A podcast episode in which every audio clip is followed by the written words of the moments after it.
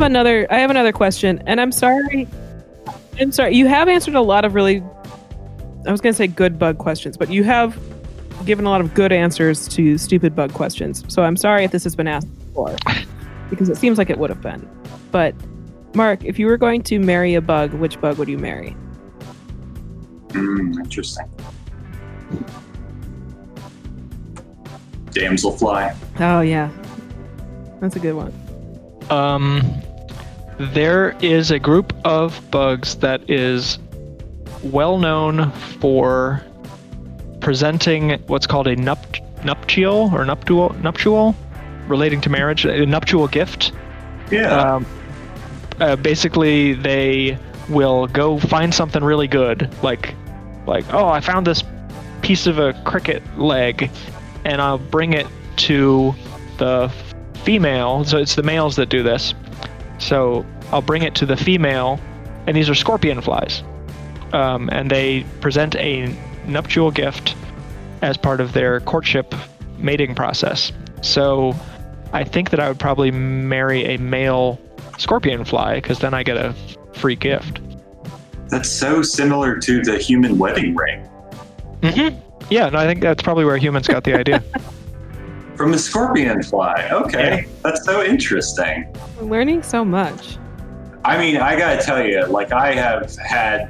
You, I mean, you ran alone just from doing this episode, first half hour. You have already had your entire philosophy shifted. Absolutely. You are approaching life as a different person. Absolutely.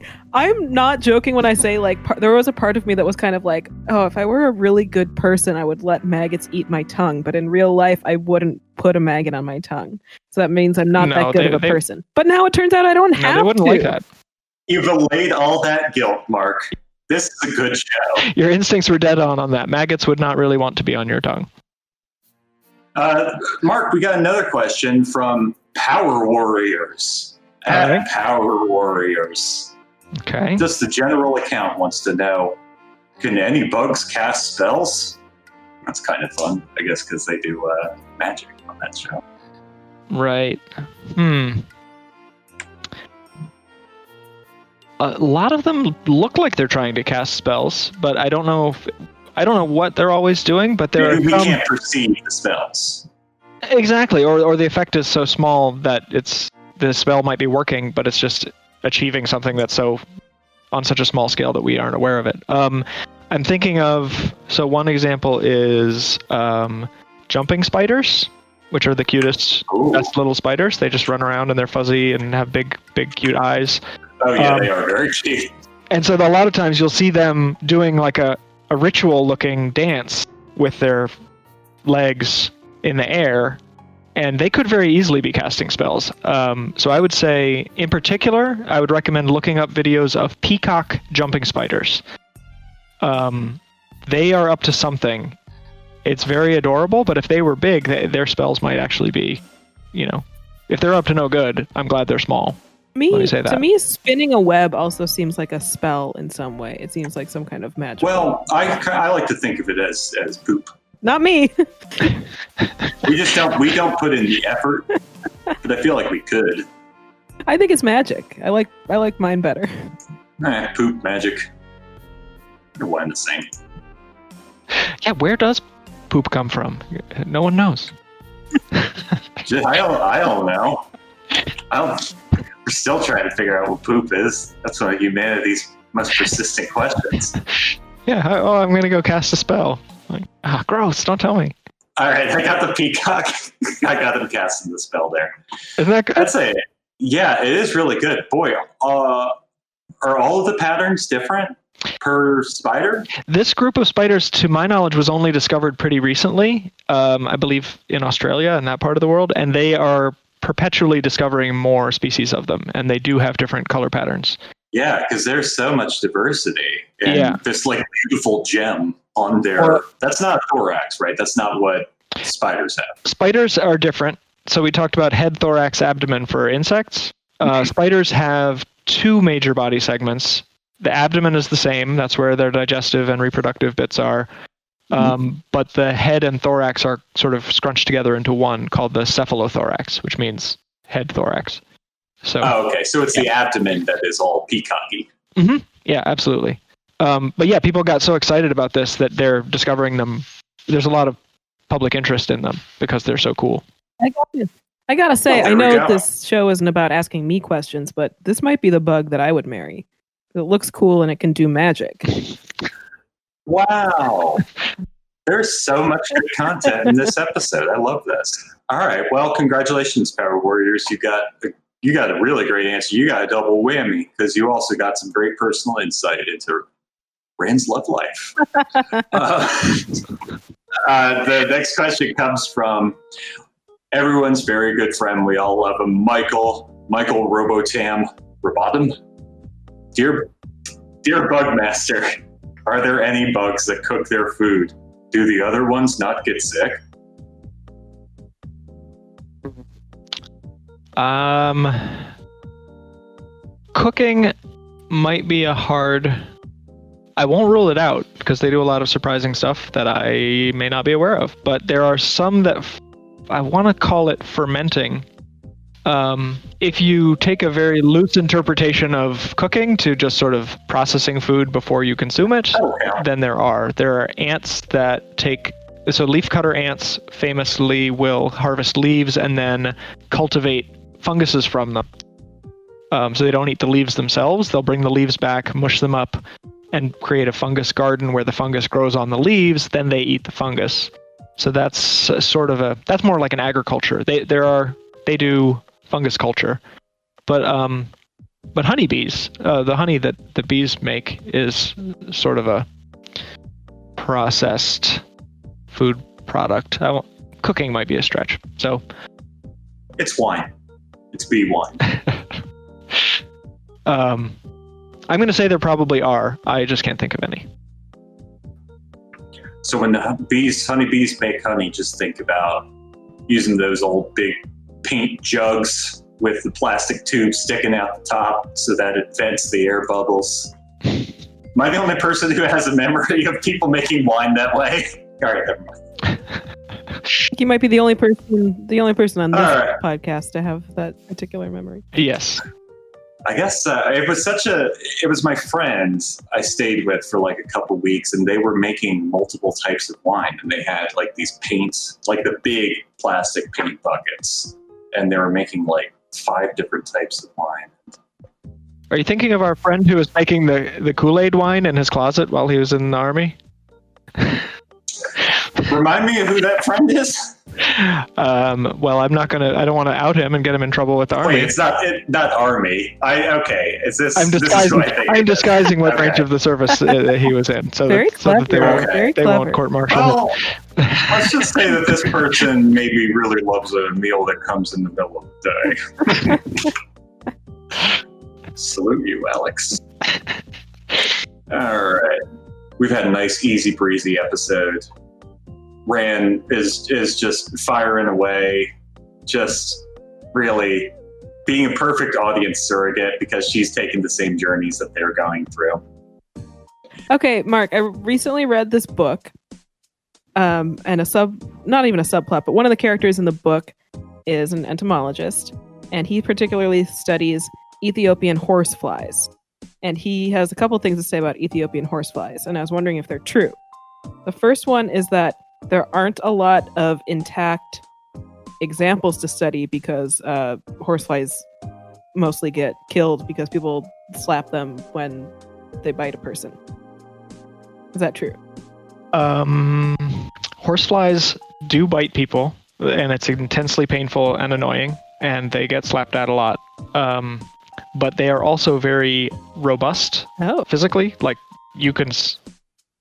So a mosquito, if you give it a good smack, you kill it and gush the mosquito, and so that wouldn't really be suitable for an insect collection afterward because you've gushed it all up. Um, horseflies are much stouter bodied, and so half the time, if you smack them, they just kind of are stunned for a second, and then they get back up and start biting you again. Like they're they're very hardy. So I would say no. It's probably not totally accurate because my experience is you can smack a horsefly, it falls to the ground.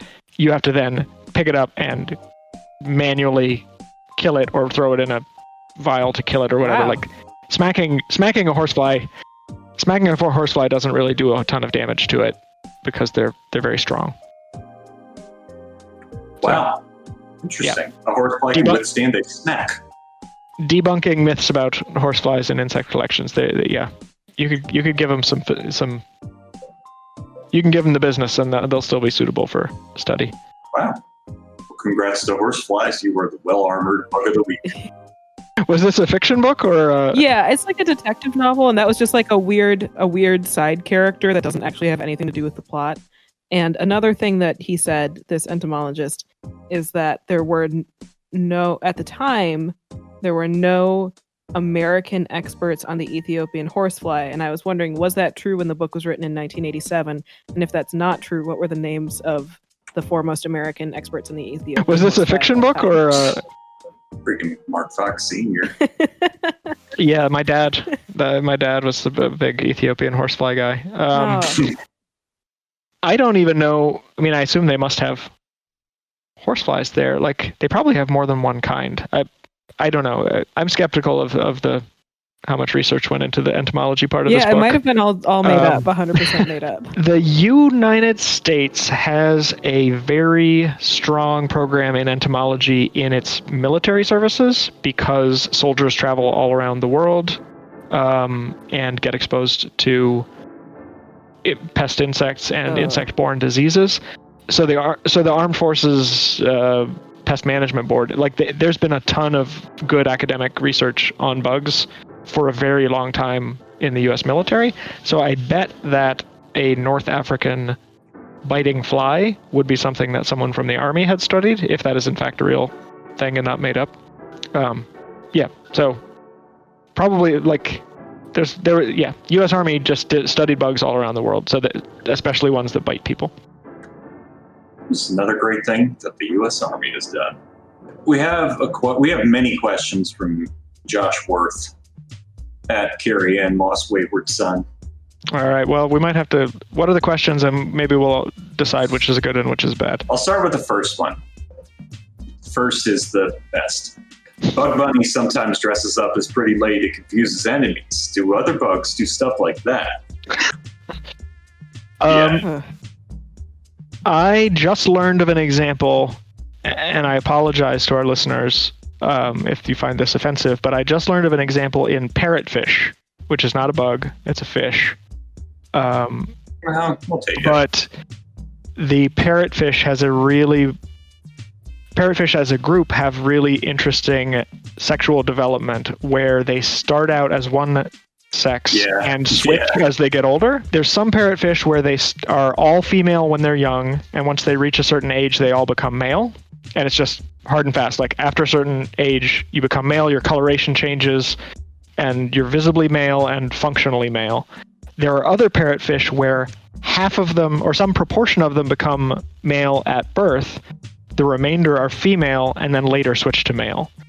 So in those, the ones that become male from birth have female coloration. So they present with the same color patterns as the predominant females.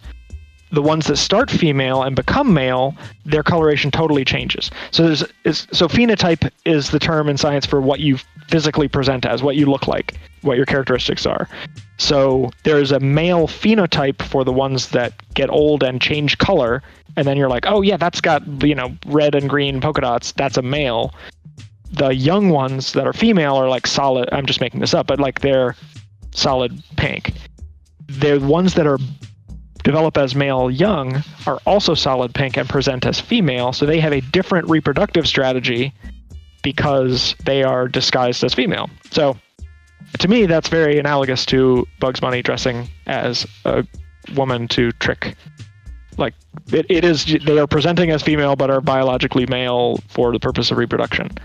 So, um, since it happens in fish and insects are way better and more interesting than fish, I'm gonna say it must happen in insects. I just don't have an example on the top of my head, and I was reading about parrotfish two nights All ago. right. Well, I can't wait to make a parrotfish to cover up this episode. Problematic question from Josh. Yeah, Yeah. Josh. Yeah, extremely problematic. Boy, oh boy, Josh. Uh, here's a question from Nolan O. At Nolan is my name. Oh, that's my brother-in-law. Well, they have two questions. Um, they're both they're both pretty easy, so I'll ask both All of right. them. Do bugs pee, and what bug lives longest? Um, well, you might be able to answer the what bug lives longest uh, from your uh, your beetle friend that we talked about um, that we just learned. Oh yeah, Paul McCartney's still killing Yeah. it. He's what, like seventy eight It's now? probably a record. yeah. Um, do bugs pee? The answer is yes. P, pee is There's your answer, Nolan. No. yes. um, pee, pee is, is you know like uh, osmoregulation. Like the fluids in your body accumulate sure, sure. uh, sol- solutes, um, sugar, sugar, sugar, and salt and stuff like that. So I worked for a while on salt marsh insects, and they the stress of being in a salty environment. One of the things they have to deal with is osmosis, Gems. where um, fluids will flow across a membrane from low concentration to high concentration of dissolved material. So if you live in a very, very salty environment, then you're always losing water to the environment around you.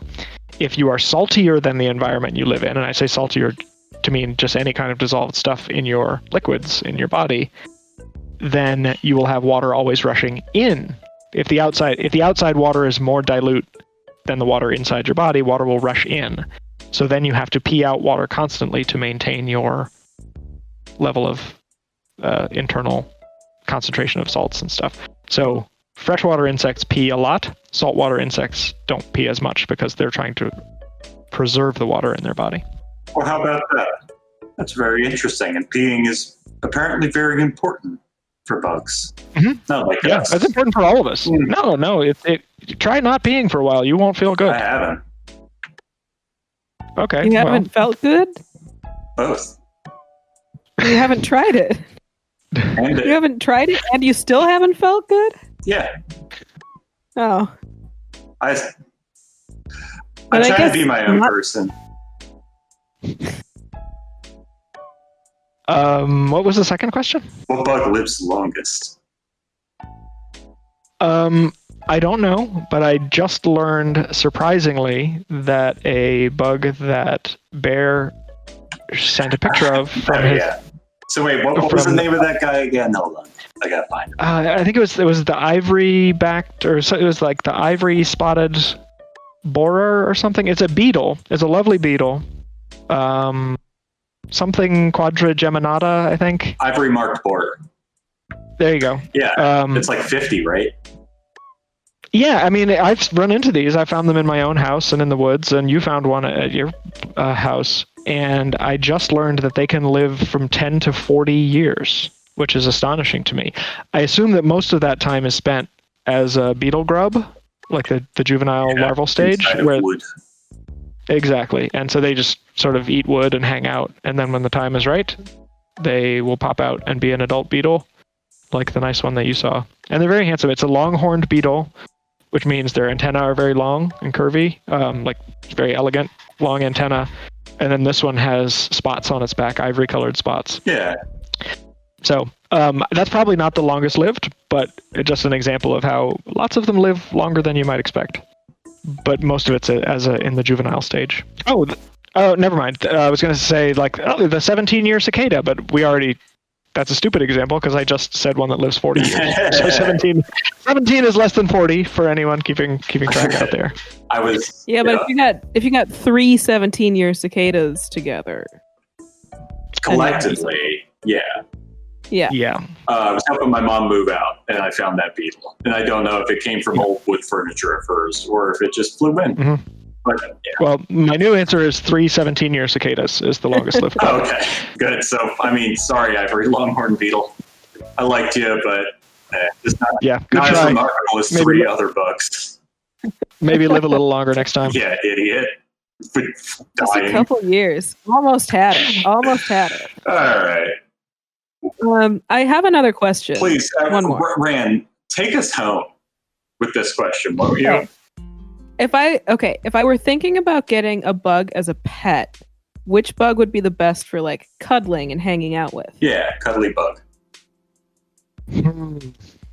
There aren't too many bugs that are big enough. I I feel like people are going to think I only really know like three bugs because I keep talking about them. But the uh, we've talked on previous many previous episodes now about the Hercules beetle. Um, Oh, okay. I think that's Yeah. one of the only bugs that's big enough for you to snuggle with as a pet, where you would know that you were snuggling with anything. Um, Mhm.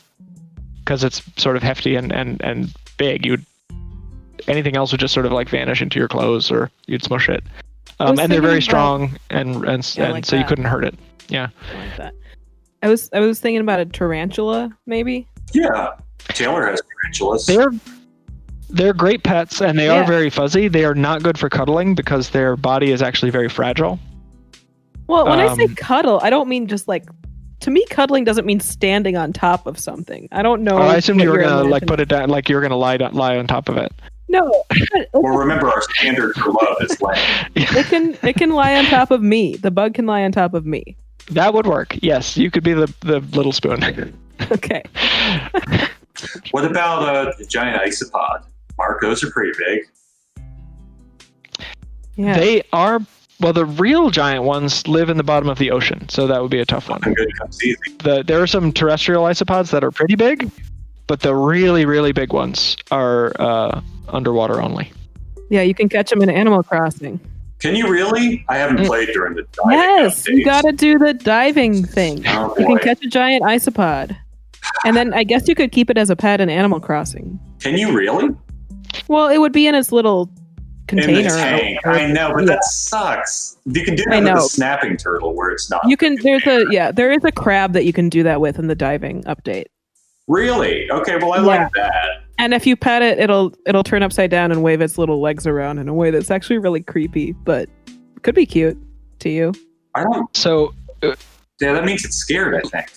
Yeah, it seems a little scary, but could be What, cute. Mark? What? I was just going to say, looping back around to our discussion of things that might like to be put on your tongue. Um, there is a marine isopod that is Yeah, a parasite yeah. of fish, and it, this I apologize for anyone that this traumatizes, but no. it will consume the fish's tongue and then latch into place in the fish's mouth and function in place of the fish's tongue while consuming. I forget Gets if they scraps. consume if it's eating scraps or if it's just like, oh yeah, I'll be your tongue while I eat the inside of your mouth. Like I know that, that it latches on in place of the fish's tongue. And that's what And you fi- think. so you that's what you think I should get as a pet? Mark. well, if you want to if you want to put something onto your tongue that won't resent being there, this is pretty much the only thing that that would be true for. And if you look up that isopod that replaces the tongue, it does look exactly like what you would expect. It is a it is a like an ocean beetle that has replaced a fish's tongue. Yeah, no, it's nature is a terrible It's, place. it's actually it's not gory or anything like that. It's very strange. All right, Oh, well that's, weird. that's beautiful. I love. Yeah, that's a great that's a great closing note. Rand, has your question been answered to your satisfaction? Yes, a giant Hercules beetle, one of the three bugs that Mark knows. Yes. That's right. it's my go-to. It's a good answer for everything. That's right. It'll be brought up in every episode, I think. All right. I have a good picture of myself. Um, I have a good picture of myself with my the beetle. I mentioned last time that my wife's dad sent Yeah, us a live drill. one. He was like, "Oh, I found something for you," and yeah, he just mailed us a box, and we opened it up, and there was a giant live Hercules beetle. I mean, and quite large even among Hercules beetles. And I have a nice picture of of when we were together before it passed away. Um, of it crawling on my face, It was live? so I could share that with you. Yeah, he sent us a live Hercules I didn't beetle that um, in a. Tupperware. Oh, wow. Yeah, we kept it for several weeks. Yeah, we kept it for uh, probably a month and a half um, before it passed away. Scary and on now your it is. face? It's fine. I mean, it's it's just like a big dopey. Be- like it's not doing anything. It- what they it, it eats strawberries. It eats like it, its mouth parts are meant for just like gentle scraping, like it scrapes on soft fruit as an adult, and um, so it can't do anything to you. But it's so heavy, and its feet are little climbing hooks. So the main thing was that it felt like getting acupuncture almost, like little tiny pinpricks where it was hanging onto my skin. Um, so not painful, but it, it did feel like little pinpricks. But it's a it's a very striking photo because it's massive and it's like right on my If face. you can, sh- So I'll share yeah, that. yeah, yeah, share that, share that photo, Mark. That'd be good. Okay. I'll have Love to to find it. see that photo. All right. Yeah. Well, I think that this has been yet another successful installment of Love and Learning About Bugs. Thank you so much to our very special guest, Miranda Fisher, for lending her rock and roll perspective to the world of etymology. Well, thank you so much for teaching me about bugs. I learned so much. I'm loving it. Good. Good. Then we've achieved our goal. That's right. And thank you, Mark. Okay. All right, everybody. We'll see you next time on Love and Learning About Bugs.